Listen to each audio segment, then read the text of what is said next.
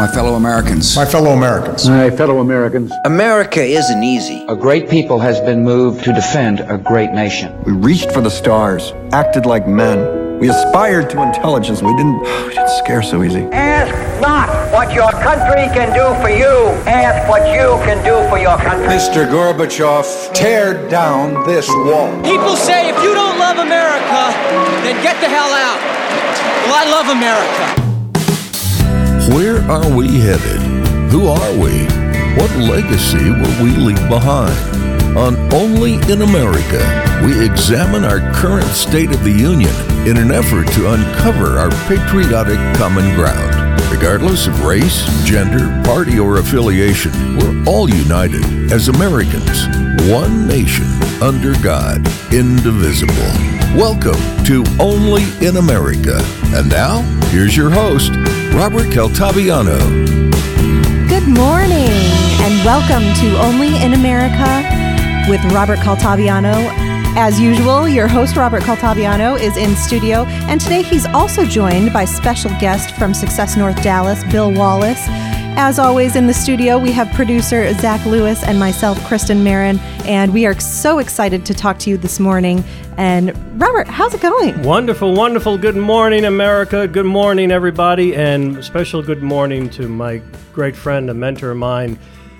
He is Speaker Excellence. You know it. He knows it. We all know it. Mr. Bill Wallace. Welcome. Good morning. Good morning. How are you, sir? Fantastic.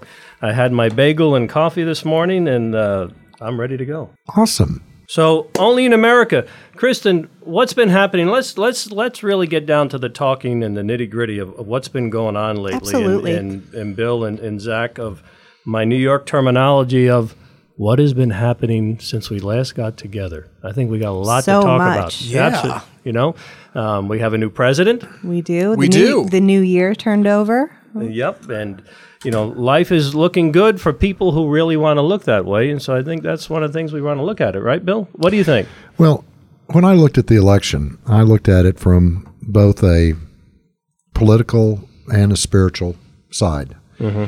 And I looked at it, you know, our country was founded as one nation under God. And I looked at the election as to where we would have the greatest chance to take this nation back mm-hmm. to one nation under God. And I do believe that the right candidate won in terms of that, in terms of what is what is a president? A president is a CEO. A president is somebody you have put in in a trusted position to run your company, in this case, your country. What is the role of a new CEO?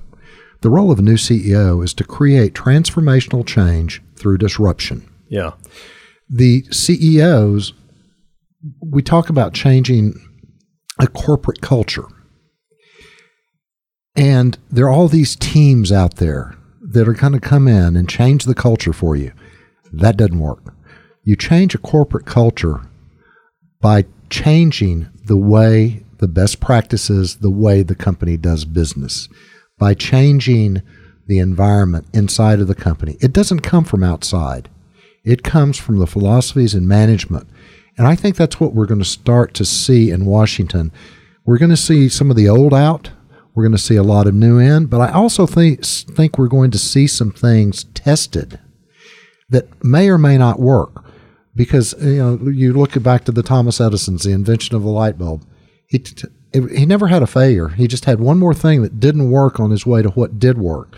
I think we're going to see a lot of that happening in the early days of this administration. So now, when we're looking at that, and you're talking about change, and Kristen and Zach, how do we now look at changing in the hearts of what's inside of us as America? You know, you, you turn on the news right now and you see all the disruptions. Mm-hmm. You see people being paid to disrupt.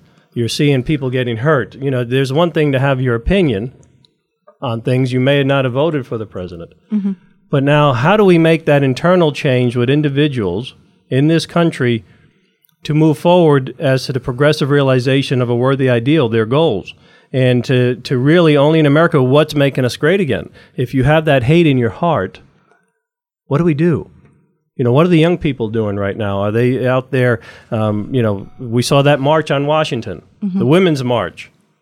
yet that represented a faction of women in this country. What about the other women that are not out there protesting? You know, so the division between us. That's a tough one. And it goes back, you, you almost have to go back and look at the humanities and look at the way people, the some of the old, old scholars, and look at the way they communicated. And they were able to change things by their actions and by the communication of those actions. They didn't just put words out there, they put words out there with actions attached. And I think that's where we're going to have to see the changes. We're going to have to, I think, if Mr. Trump, President Trump, continues on uh, in the manner he is right now, I think it's going to create, again, some more division. However, I think it's going to create a cohesiveness to bring things back together because people are going to see the continuum of action and they're going to see the results that are starting to come out of that.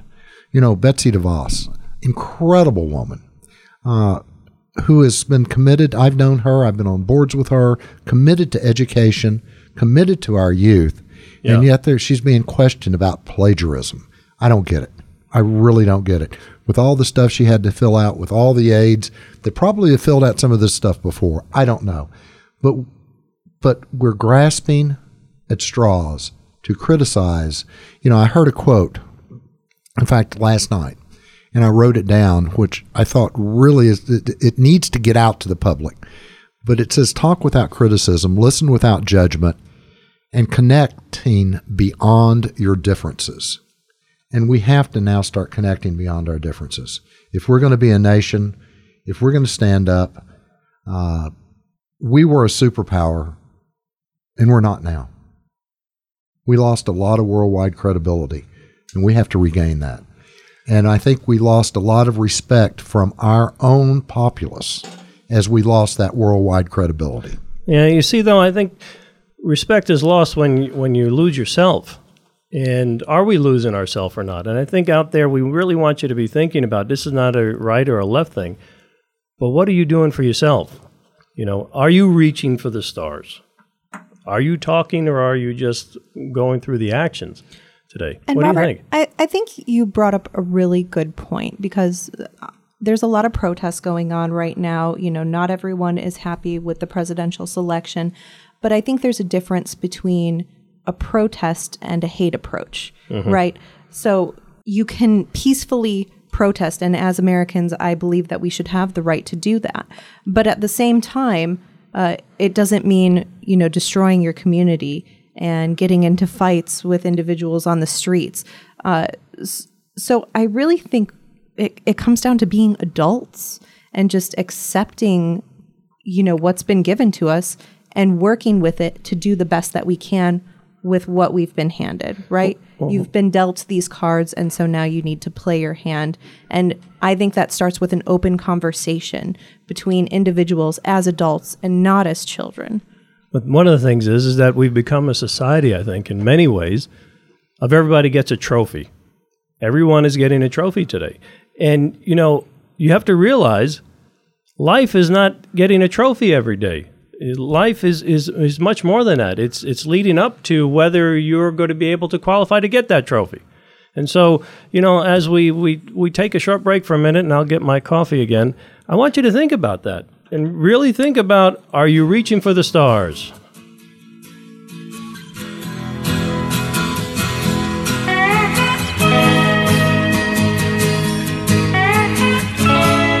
From sea to shining sea, only in America continues right after this. Well, I tried to make it Sunday, but I got so damn deep.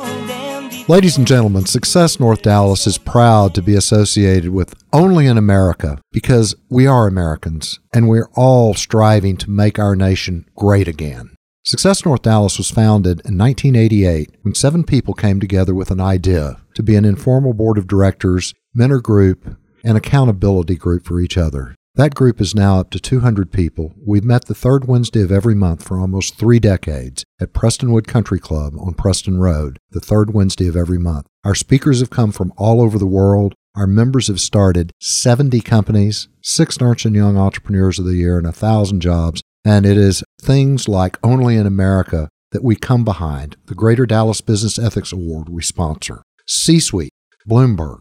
These are the things Success North Dallas does, and if you'd like to know more about it, www.successnorthdallas.com will give you an incredible amount of information and go and look at our past speakers. I can't even believe it. Have a great day.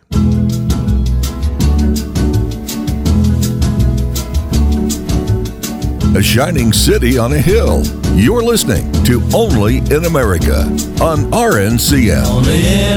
All right, welcome back here. And I want to start out with something. I really want to put everybody put your thinking caps on for a minute and listen to these words. There are risks and there are costs to action, but they are far less than the long range risks of comfortable inaction. You know, it's that comfortable inaction bill, I think, that has gotten us to the place, unfortunately, where we are right now. And, um, you know, it's time to take back and to take action. And what I mean by that is thoughtful action. Really thinking about what you're doing and the actions out there. If you're going to protest about something, if you really feel it, um, everything has a consequence. And do you know what you're really getting upset about? You know, it's kind of like uh, be careful, you may get what you want. Yes. And that quote by Robert F. Kennedy really sets the stage for conversations. And that's what we're not having. We're not, you know, wars start because of not having a conversation. Marriages break up because of not having a conversation. Governments fall because of not having a conversation.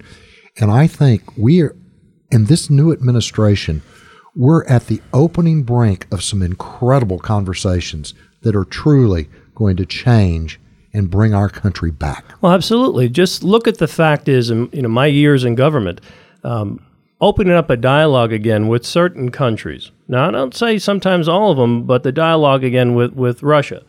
Um, we don't know where that's going to go. Well, but we it's know, better. But it's better than what we have right now. we know where it's going to go without a dialogue. Absolutely. It's going to go straight down. Absolutely. And so, if you look at that communication, if you open it up, you get to learn a lot about the individual that you're trying to communicate with, instead of having that closed door policy. Well, if you go back to the Cold War, Yeah. I heard a great historian comment very simply it was a Cold War and it was very cold because there was no communications except reactive crises communications. Absolutely. And, you know, just imagine, I want everybody to think for a minute, envision a lot of you guys and gals that are listening here, and when we talk about the Cold War, a lot of you haven't uh, been around for that or you're, you're, you're too young. But imagine for a minute you're in grade school and uh, the bell rings and you have to hide under your desk because you don't know uh, if there's a bomb coming. That's what we used to practice in, in the Cold War era. And, you know, it, you had people building bunkers in their backyards, just like here in North Texas where you have a tornado shelter. There used to be a nuclear bomb shelter. And look at where we've come now uh, from President Reagan, his time with, with Gorbachev, uh, one of my idols that I work with, um, that, that really tore down those walls. And now those walls are back again. And I don't mean everybody out there, the wall down on the southern border. That's a totally different thing. We'll get to that at, a, at another time. But I'm talking about the walls of, of miscommunication. The walls of miscommunication built the walls, and they're going to continue to build them. So, what what what you in your background, you worked with on the security details of what seven sitting or past presidents. Yes. So you've seen this from a different perspective than most people. You've seen it from a perspective that we'll never seen it from. You've heard some of these conversations. You've heard the the pain, the horror, the panic, and the euphoria. Yeah. Talk a little bit about how these men have reacted to this and and the conversations that came out of this. And also, Robert, touch on when there was not a conversation and Well- what happened. Well, you, touched on something I think really important is, you know, from what I've seen and being around some of these individuals, um, you, you said the word reacting. And there are some, in, in my opinion, some presidents, some leaders today, whether you're a president or an industry, that react. And as we all know, we've talked about this before, reacting is a habit. And so a successful president, in my eyes, is, is responds to a situation. They're a thinker. Um, right now, we're hearing with President Trump, you know, he has the uh, painting of uh, President Andrew Jackson on, on the wall in the Oval Office now. And some people have compared him to Andrew Jackson. Um, I don't, I don't really see that. I see a little bit of, of Teddy Roosevelt in him. And some of the people out there may think, oh, the progressive movement, and I don't mean in that, that area, um, but the boldness, and then also Ronald Reagan uh, in him. And the reason why I say this is uh, if President Reagan said something, he said it in a very delicate way. I hardly ever saw him get upset about things. He just didn't have that. But he, he did what he said. And we're seeing that right now in this administration, whether you voted for him or not you have to understand here's a man that is doing exactly what he said he was going to do. So the communication aspect of that is you got to look at this individual and say, okay, I may not like it or I do like it, but he's doing exactly what he said he was going to do. And so that transforms, if you start off at the bat, a presidency. Now, whether it's going to transform our country, time will tell. I think we've already seen transformational change in the opening days of a new administration. I think we've seen somebody come out of the gate, come out of the starting blocks, knowing that I have made promises and now I'm fulfilling them. I have not been surprised by one thing that President Trump has done because he told us what he was going to do. We voted for him because he told us what he was going to do. And a conversation that came up to me that surprised me. I have a dear friend, his father was a union steward on the railroad in Pennsylvania. And I said, So how's your dad getting along? This was back in the summer, getting along with this election. He said, He's backing Trump. He said, I can't believe it. And he said, I'm shocked. And so are a bunch of his other union stewards, but they can't talk about it. Now he's retired and he can. And I said, But why? They said, Because he never knows what Trump is going to say, but he knows it's going to be something new, something fresh, and he has a high degree of certainty that he's going to follow through on it. That's why, because that's what they haven't seen. And I think that really summed it up what the people were looking for. They were looking for something to change in the, change in the administration, not just the policy, but the thought process and the fact of not being afraid to take action and not being afraid to alienate big donors. Absolutely. And big corporations. And I think, you know, you, you hit a key word, uh, Kristen, too, is, is change. You know, everybody, you know, we're afraid sometimes to change, but look at it this way your body is changing constantly. Every minute, every second, you're, you're shedding cells, you're, you're building new things just within ourselves. So if our body changes, so should our consciousness. But how are we changing? Now, you, uh, mm-hmm. as a mom to be, and I just love that. when, when you go to sleep at night, what are you thinking? What scares you, or do you do you have any any fears right now about what we're doing, where we're going? Well, I as do. a new mom, I do. You brought up the issue of communication and uh, the reference to the Cold War and having to, you know, take shelter when you're in school. Uh, I'm going to be raising a child, and I think that if we continue to close off communication with uh, foreign allies and even foreign enemies, um, we can put ourselves in a very dangerous situation where they don't know what we're thinking, we don't know what they're thinking, and so they're going to be reactive. And I would hate to see us put into, uh, you know, a, another war-like situation where we're defending ourselves on the home front because that's something that I've never experienced in, in my lifetime, and I would hate to put, uh, you know, a new child into that environment. Well, you know, it comes to pass, but our environment is our looking glass, and so right now, what are we looking at? You know, and I think you, you know that's a really, really, really um, goes to your heart as to what you just said. And I want everybody out there, you know, if you're thinking that way, Bill, um, you know, who can you go to talk to about it? And one of the things is, is that we love to hear from you here on Only America because it's only about you.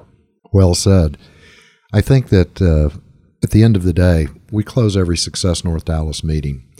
And let's close this segment this way. May you do what you love to do with people you love to do it with on purpose. Amen. God bless and Godspeed. That was good.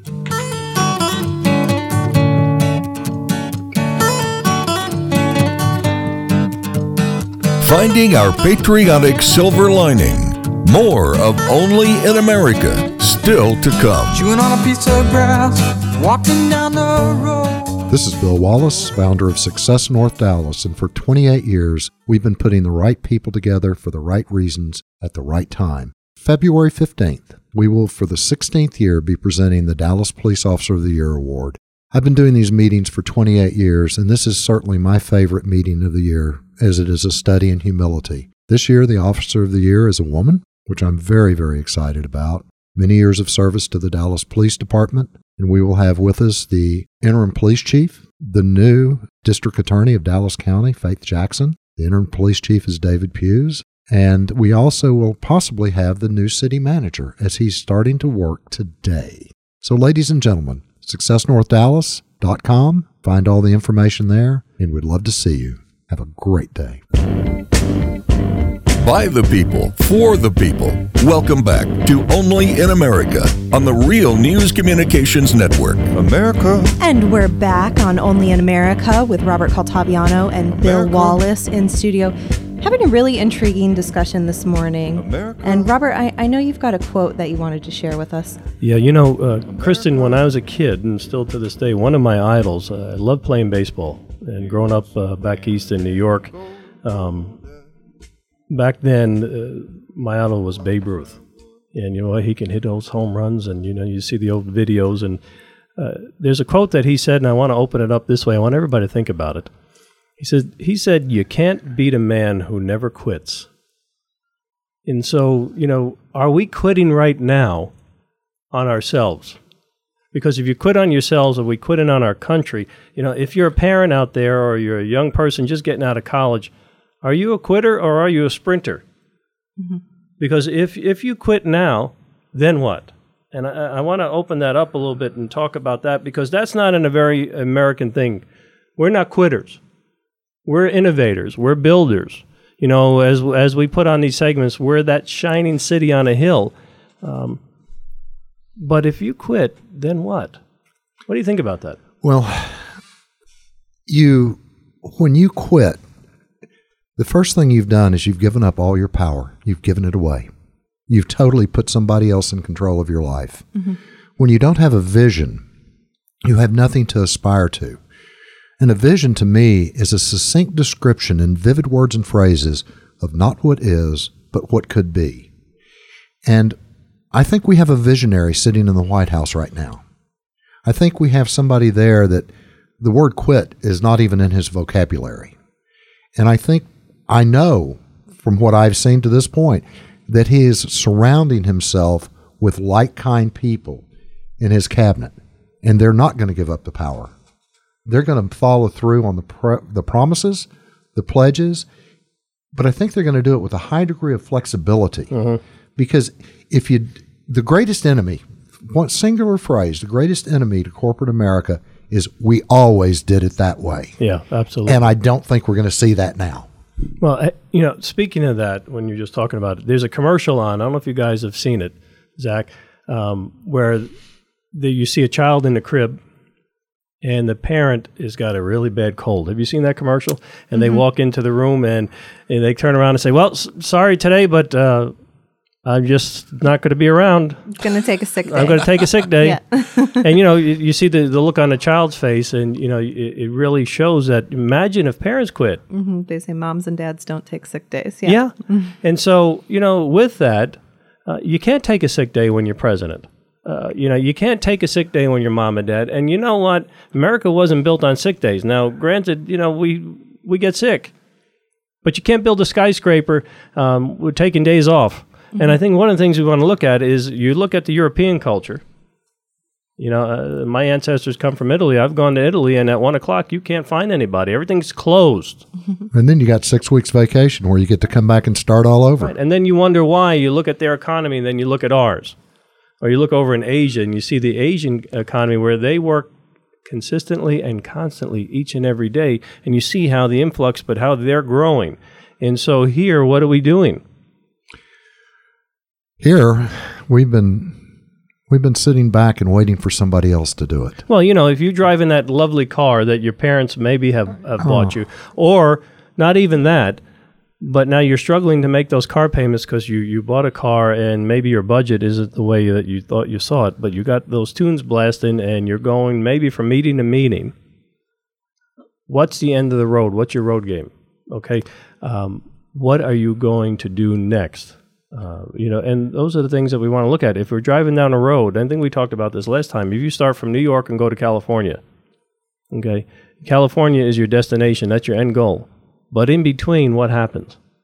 So today, when you guys are up and you're out and you're getting ready to go to work, and some and you're out ready to go to work, what's your end game for the rest of the day? What is your goal for the day? Well, you know, let's go back to the vision. Because, as I said, a vision is a succinct description in vivid words and phrases of not what it is, but what could be. Your goal is relatively succinct. Along the way, you have the cities you're going to go through. Your ultimate destination is California, but you hear things. You hear about a Museum of Art exhibit in another place. So you add another goal on that roadmap but you still have that same destination and vision in mind. Mm-hmm. We, through building an entitlement centered community, have taken away that visioning.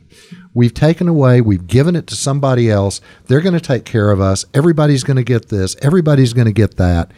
And by the entitlement mentality that we have put into our nation, we've stopped the visioning. We've stopped a lot of the could have been entrepreneurs because they've been told somebody else is going to take care of you. That's the first thing we have to get rid of. I think you bring up an important point. Government is not our fate. We don't just have to accept it. We can participate. Uh, you know, we can become congressmen, congresswomen. We can participate, and by doing that, we can control what happens to us. We can control our route to that destination. It's interesting that you pick that up two words, both starting with a P participate and protest. Instead of protesting, we can get out and participate. We can become an active participant in changing things and making things into what we believe they should be. Mm-hmm. But yet, so many of us just sit back and wait for Robert or Zach or Kristen to do it because I, am going to be taken care of. So I'm going to wait for you all to do it. Right. That's what's been happening. Well, you know, and when we look at this, I think you know you brought up a wonderful point. Is when we're participating instead of protesting with meaning. What's the meaning behind it? And one of the things I want to close our, our day out with you today is the meaning behind our Pledge of Allegiance. I know we've seen a lot about this lately, and there's there's a couple of great places I really want you to look at. Number one is go on YouTube and YouTube the man, his name was Red Skelton. the pledge. I really want you, I don't care what side of the spectrum you are on your political thinking, just Google that and listen to it. And uh, as we bring this out, I want to talk to you about what the pledge means and these words. And let's go through it a little bit. It goes like this I pledge allegiance to the flag. You know, what do those words mean to you? To me, they say, Thank you, America, for your strength and your courage and the freedom that we all live in. Of the United States of America, whose bright stars represent 50 states, each bearing their own stamp of individual, individual rights, and to the Republic. See, we're a republic, not a democracy. A land of laws with ingenious systems of checks and balances that allow no one to become a tyrant and lets no group prevail. If their power is tempered with a real concern for the governed, it's a land where the right of dissent and free speech is jealously guarded. And then one nation under God. You see, those words weren't put in until President Eisenhower put that into the flag. A land where freedom of worship is a bedrock of our society. Indivisible, a land for the hot steel and war courage that built our country with liberty, where no one no one is robbed of an honest life. In justice, the courts of our land are open to all and for all. That means for all of us, only in America. God bless you, and we'll see you again real soon.